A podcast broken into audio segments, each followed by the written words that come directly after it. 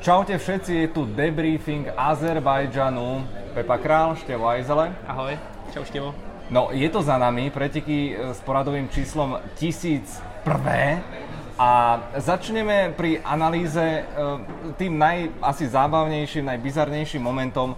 Pepa, vysvetlí mi, ako sa v F1 tak skúsenému jazdcovi, ako je Daniel Ricciardo, môže stať, že to bola prvá, podľa mňa, nehoda v F1 v spátečke, že to napálil do Daniela Kviata. Takže, že se tam člověk soustředí na tu šaltrpáku hledá tam tu spátečku, kouká dolů, že jak se rozjede. Myslím si, že spousta lidí s tím má docela dobré zkušenosti s tím bouráním pozadu.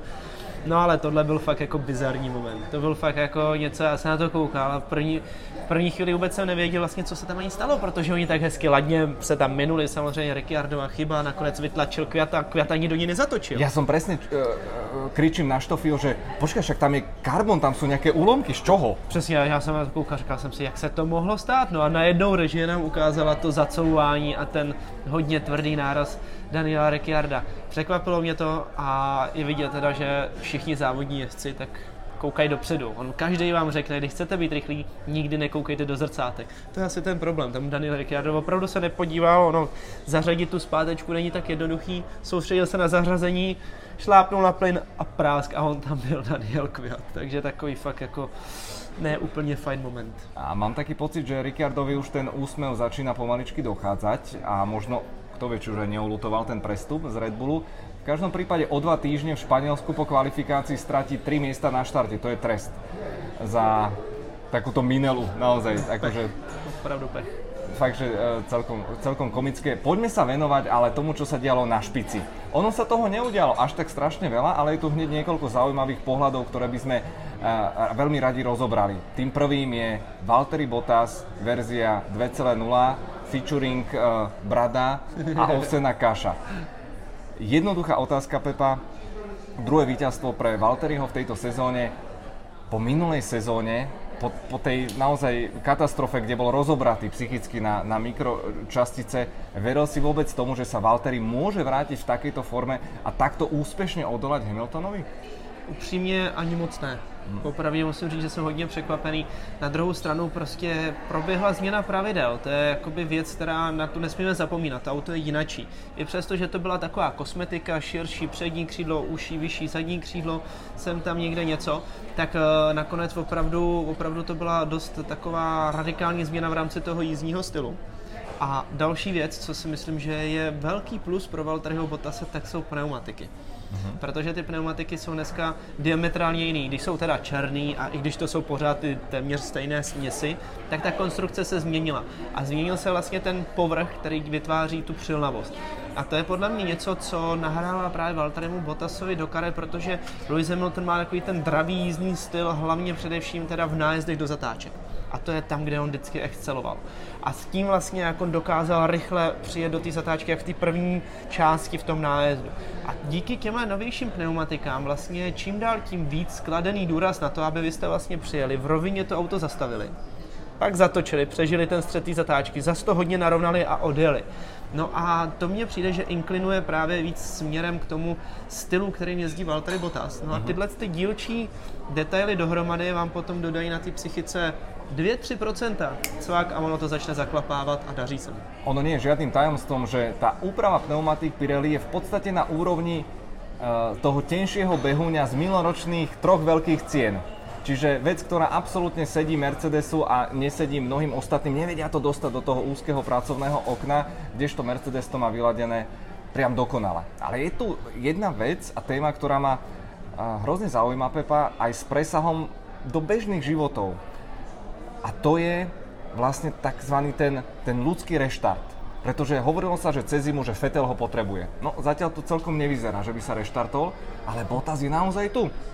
Všetko je to zjednodušené a je to také úsmevné, že nechal si zapustiť bradu, jazdil rally a, a, a má psíka a tak ďalej. Akože pousmeješ sa, ale ako nájsť uh, tú stratenú seba dôveru a ako sa pokúsiť vstať z tej zeme, pretože Valtteri Bottas bol na kolenách na konci minulej sezóny? Tam samozřejmě po té sezóně, respektive hlavně přes tu zimu člověk v podstatě vypne a přestane se soustředit na to, co proběhlo a myslím si, že téměř každému se podaří to nějakým způsobem ze sebe dostat, zresetovat to, vymazat to. Nejdůležitější ale moment je vždycky ten první závod, testy a závod.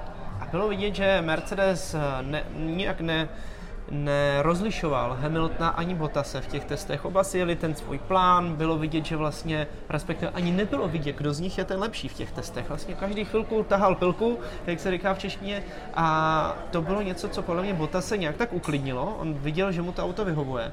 Přišel první závod, bác a on najednou byl tam.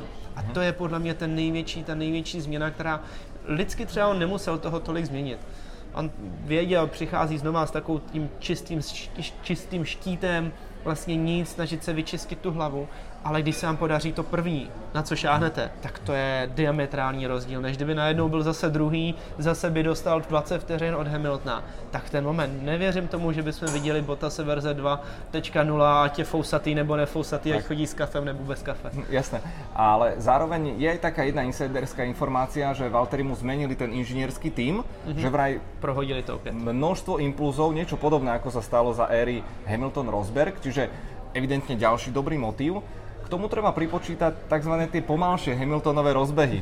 On vyslovene je taký v takom reggae móde v, v, tom, v tej prvej tretine väčšinou sezóny a preto nadvezujem na to, dnes Hamilton na konci urobil tam tú chybu, keď, keď ho dobiehal, e, doháňal, sa povie po slovensky, vy v češtine to máte iné, ale e, to necháme teraz tak.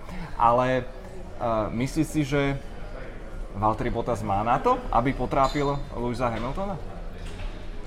Myslím si, že jezdecky ano. On opravdu je šikovný, je rychlej pilot, jenomže ono dneska být rychlý ve Formuli 1 podle mě nestačí.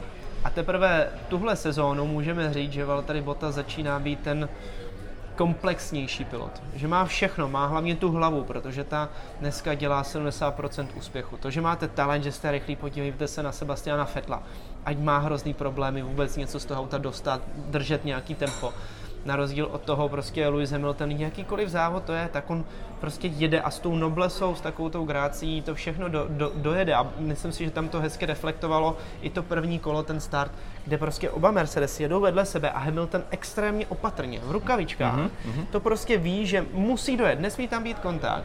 Za prvý, aby si nerozházel celý tým a za druhý, aby sbíral body, protože to si myslím, že je hodně důležitý aspekt a s tím Valtteri Bottas nemá ještě zkušenosti, je, že Hamilton myslí dopředu. On myslí na ten poslední závod v tom Abu Dhabi, aby byl ten, kdo tam má nejvíc bodů a aby vyhrál ten šampionát. to Valtteri Bottas je pořád ten, který bere ty dílčí vítězství. On to říkali po tom závodě. Je to moje pátý vítězství. Cítím se fakt strašně dobře, protože on sbírá a počítá vítězství. Hamilton, ten už ani nenapočítá, kolik jich má, ale on počítá ty tituly na konci. A to je podle mě velký rozdíl a proto já bych pořád ze, svý, ze svýho pohledu nějakým, nechci říct, upřednostňoval, ale spíš favorita, favorizoval právě Louise Hamiltona díky těmhle zkušenostem, zkušenostem, které on nabral za ty předchozí roky. Nie je náhoda, že získal 5 majstrovských titulov a presne ako hovorí, že zrazu sa ten prenasledovateľ ocitne úplne inej pozícii a, a zrazu nevieš, že čo, ako spracovať ten tlak ten vrcholový motoršport je presne o tom, že rozhoduje to, to magické 1% vo finále. Ale čo sa mne páčilo, tak na jednej strane Mercedes ešte zväčšuje svoju dominanciu, tú hegemóniu, štvrté double. A OK, v Bahrajne to bolo s obrovským e, šťastím, ale napriek tomu povolil svojim pilotom jazdiť do konca a neuplatnil tímovú režiu ani žiadne uh, motorové režimy, že by stiahli výkon. Tým pádom to bolo napätie až do, dá sa povedať, do poslednej e, cieľovej rovinky. A myslíš si, že Mercedes je už tak neuveriteľne vedomý tej svojej sily, že si povedal, nech sa páči? Nech sú tie titulky o Mercedese ešte väčšie? Já bych to možná ani neřekl, že oni se jsou vědomí té síly, kterou oni určitě vidí. Oni vidí, co dělají. Viděli jsme to na tom double pit stopu v minulém závodě. Oni prostě si jsou jistí tím, jak ten tým funguje. A to je obrovský plus, největší plus na tom všem. A navíc ta vlastně ta stálost toho týmu, jenom ta kontinuita, že oni pořád každý ten rok dělají v podstatě se stejným týmem. A tohle je něco, co jim podle mě dodává tu jistotu, že ano, máme dva SC, známe velmi dobře, protože s nimi dlouho závodíme a necháme je závodit, protože víme, že oni navzájem se respektují. A to je něco, co tam přidává takový ten X faktor do toho týmu, že vlastně nedostanou se na ten tenký let toho, aby začali dělat tu týmovou režii a vlastně rozhodili buď to jednoho nebo druhého, upřednostnili tohle, tamhle, dostali se do toho mediálního obrazu negativního.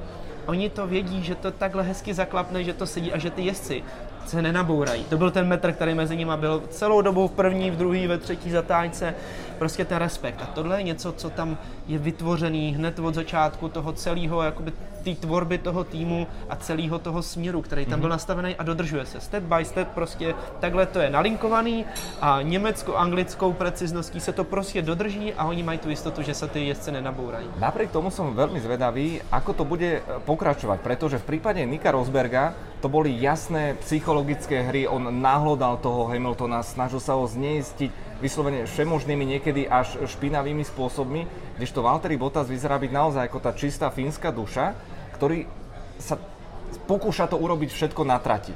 Zatiaľ to vyzerá na veľkú pohodičku, vzájomne si gratulujú, rešpektujú sa, som zvedavý, koľko im to vydrží.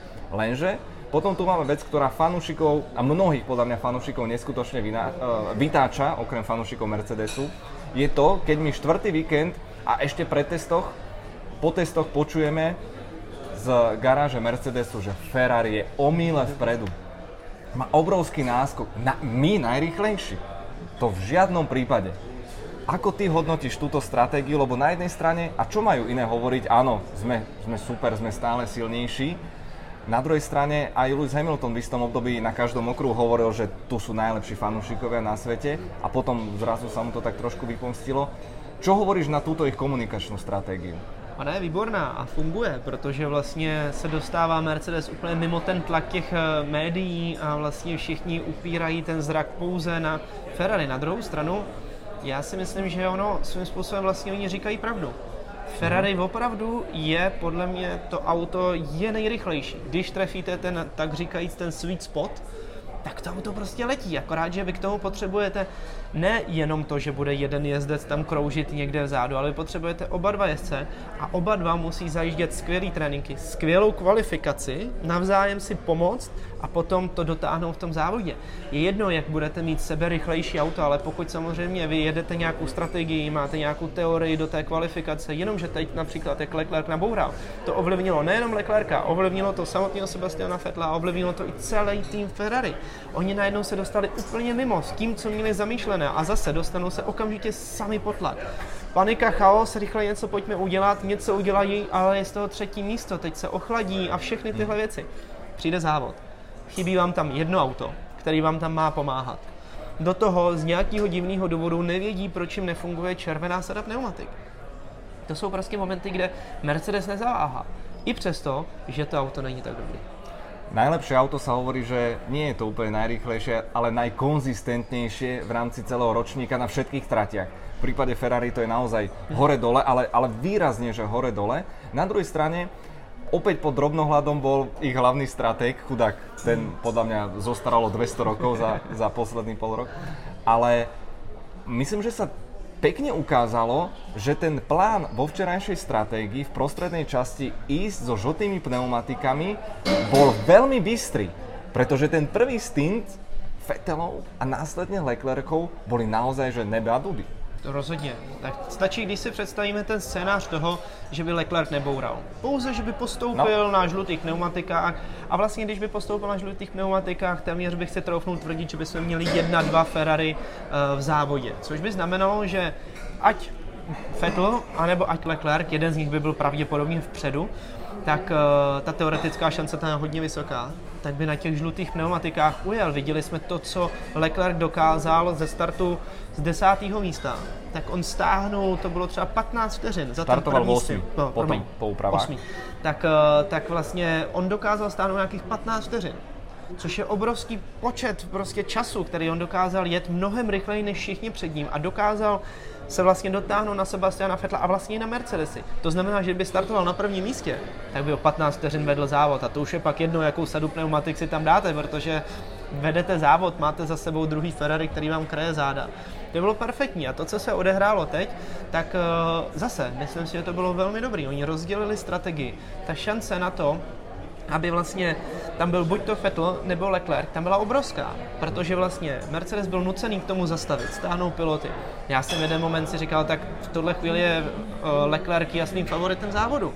Jenomže prostě tam najednou nastal ten nečekaný moment toho, že když dali červenou sadu pneumatik, tak oni byli prostě úplně smazaný, úplně mm. pomalý, to auto z nějakého divného důvodu nefunguje, jak říkal Sebastian Vettel po tom samotném závodě, on říká prostě na té červené gumě, já jsem se ji snažil ohřát, ona byla pořád studená, jak jsem se ji snažil ohřát, tak jsem si ji zničil, no a pak ta teplota přišla a ta guma už byla zničená. Takže hrozně takový začarovaný kruh vlastně jak z toho ven, to se jim nepodařilo. No a to samé potom proběhlo u toho Leclerca, což byla prostě škoda, takže oni vlastně z té lepší strategie, kdy vlastně měli jako ten sandwich těch Mercedesů, dokázali vlastně otočit a držet si je a hlídat si je, tak vlastně vůbec nic nevytěžili. Vrátím se o tři otázky teraz dozadu, čiže vo finále ty si myslíš, že naozaj tie eh, piatkové reči z garáže Mercedesu, že Ferrari je pred nami a budeme mať veľké problémy, stáli na reálnom základe a dnes Ferrari podľa teba malo potenciál pri lepšej kvalifikácii byť prvý a druhý v cieli? Já jsem o tom téměř přesvědčený. Tohle všechno pramení od té kvalifikace, protože samozřejmě ta kvalifikace dala, položila základ tomu všemu, co už dál se nepodařilo nijak udělat, protože vlastně dá se říct, že Sebastian Vettel tam s těm Mercedesem byl až do konce závodu, dokud nedostal pokyn, ať už šetří techniku, on byl do dvou vteřin. On za ním pořád kroužil, v určitý moment byl dokonce rychlejší. Natož Leclerc, který mně přišlo, že ten v tom prvním stintu tam viděl strašného času. Strašného, takže stát se to, že by byli opravdu první dva a odstartovali by první dva, samozřejmě pomenu nějaký eh, interní souboje v Jasne. týmu, tak eh, já jsem o tom na milion procent přesvědčený, že by Ferrari dokázalo mít 1-2. My sme mali pred debriefingom krátučký briefing cestou sem a ty si mal veľmi dobrý postreh, ktorý aj mňa iritoval počas pretekov. Ako je možné, že jedna sada červená vydrží 6 kôl a potom žltá 40? A hovoríme o Pirelli, ktoré to nepreskočili iné zmesy. To boli C2, C3, C4 z celej tej, ja tomu hovorím, že Citroën škála 5 pneumatík. Uh, asi to nie je celkom v poriadku takto. To mně přišlo, že byl jeden z těch nejzásadnějších faktorů vůbec, který hýbal dneska tím závodem, protože vlastně ta červená sada pneumatik, ta zmizela po sedmi, osmi kolech, přesně to bylo, to bylo tragédie. A ta druhá držela hrozně dlouho. A přesně jak ji říkal Sebastian Vettel, my jsme všichni očekávali, že ve chvíli, kdy pojedeme na červené sadě, bude to líp sedět, budeme mít lepší start, líp se to chytne, když vlastně bude studenější. Nic z toho se nestalo ta pneumatika vůbec nefungovala, vůbec se nedala ohřát, okamžitě degradovala, okamžitě se rozsypala a museli ji hnedka měnit. A on říkal, ty a o to víc jsem se bál prostě nasadit tu žlutou sadu pneumatik, protože samozřejmě logicky dáte tvrdší gumu, hůř se ohřívá, začne se drolit ještě mnohem dřív, prostě všechno nahrávalo tomu, že to bude mnohem horší a paradoxně ono to bylo mnohem lepší. A nejenom to, že to bylo mnohem lepší, ono to bylo lepší po 40 kol, to prostě je nesmysl a tam to nikdo neočekával. A tohle byl zase další takový ten faktor toho, jak Mercedes jde tomu štěstí naproti. Brutálně. To prostě oni jsou ve správné moment na správném místě a všechno, co se stane, takového nepředvídatelného, jim vlastně hraje do karet. Že najednou oni tam přijdou a řeknou, jo, no, ono se to stalo, ale všechno bylo jenom pro dobro Mercedesu a Ferrari na to doplatil. Oni v garáži už nemali ani čerstvé gumy, to bylo ani, ani použité žlté, čiže tam keby prišiel safety car a tak ďalej, no. že opäť to bolo, že eňo, ňuňo, Teraz vidíš vo výsledkovej listine 4 krát double a pritom to vôbec nebolo také jednoduché. Takisto tie rozdiely neboli také výrazné. Samozrejme pochvalu si zaslúži podľa mňa aj Max Verstappen a z druhej ligy opäť fantastický Čeko Perez na Racing Point. Uh, Kimi Raikkonen z boxov dokázal zabodovať.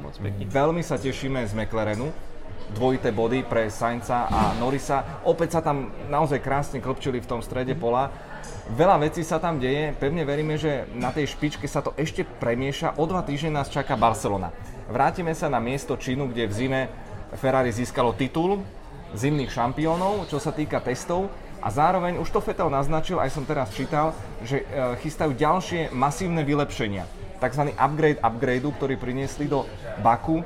Čo očakávaš ty? Pretože Barcelona je ten najtradičnejší okruh, hovorí sa, že kto je rýchly v Barcelone, je rýchly všade. Je to tak, Barcelona je strašně náročná, speciálně teda ta kombinace té aerodynamiky a toho třetího strašně pomalého sektoru, který je extrémně ničí pneumatiky, přehřívá, tak uh, tahle kombinace je vražedná, to je prostě peklo, ať už kvalifikace nebo v tom samotném závodě. A bojím se toho, že bohužel, když se podíváme vlastně na ten uh, start té sezóny, respektive na, ten, na ty testy a potom průběh, uh, průběh těch prvních závodů, že Ferrari v testech bylo rychlý, ale od těch testů my jsme se posunuli o strašně moc dál, ty auta strašně zase zrychlily. On to nevypadá, ale vlastně je to nějaký 2-3 měsíce mm-hmm. a to prostě každý měsíc to letí dolů, ten čas neskutečně. Okrem Williamsu. A tak tam, tam bohužel je to slepá, slepá ulička, navíc ještě k tomu teď už jim docházejí dokonce i celý auta mm. jo, na to ždíly, takže to je, to je trápení, to je téměř jako k breku, ale ale když se vrátím konkrétně k Ferrari, tak já se bojím toho, že oni teď do Barcelony povezou něco, co vlastně rozbíjí celou tu filozofii. Hmm. Ten low downforce car, který prostě oni se snažili udržet tu, ten přítlak nízko, rychlý na rovinkách, silný agregát, najednou oni vidí, to není cesta. My v té Číně byli úplně váj. A Barcelona, celý ty zatáčky prostě jsou strašně rychlý, vlastně, co to je třetí, čtvrtá zatáčka, potom nějaká ta osmá, devátá, to jsou prostě, to jsou strašně rychlé zatáčky, kde vy potřebujete mít dobrý přítlak. A ani tolik nejde o, těch, o, o ty rovinky jako takový, protože tam jsou vlastně jenom dvě, nic divokého. Takže tam potřebujete, aby to auto fungovalo. To znamená, že já jsem přesvědčený o tom, že Ferrari přiveze větší zadní křídlo, větší difuzor, nějaký dalších asi 45 tisíc malých křídílek okolo toho auta, jenom kvůli tomu, aby vlastně dohnali ten přítlak a navýšili ten přítlak. Jenomže to je prostě věc, kde když to začnete dělat, když to začnete dělat rychle, tak tím generujete samozřejmě odpor na rovinkách, protože takový ty urychlený kroky toho rychle dát tam přítlak, tak vy vytvoříte takový ty plochy, které vás vlastně brzdí.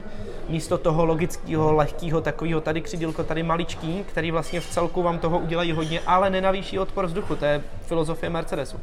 No a proto já se strašně bojím, že teď přichází takový ten breakpoint toho, že přijdou tratě podobný jako Čína, mm-hmm. ale méně motorový.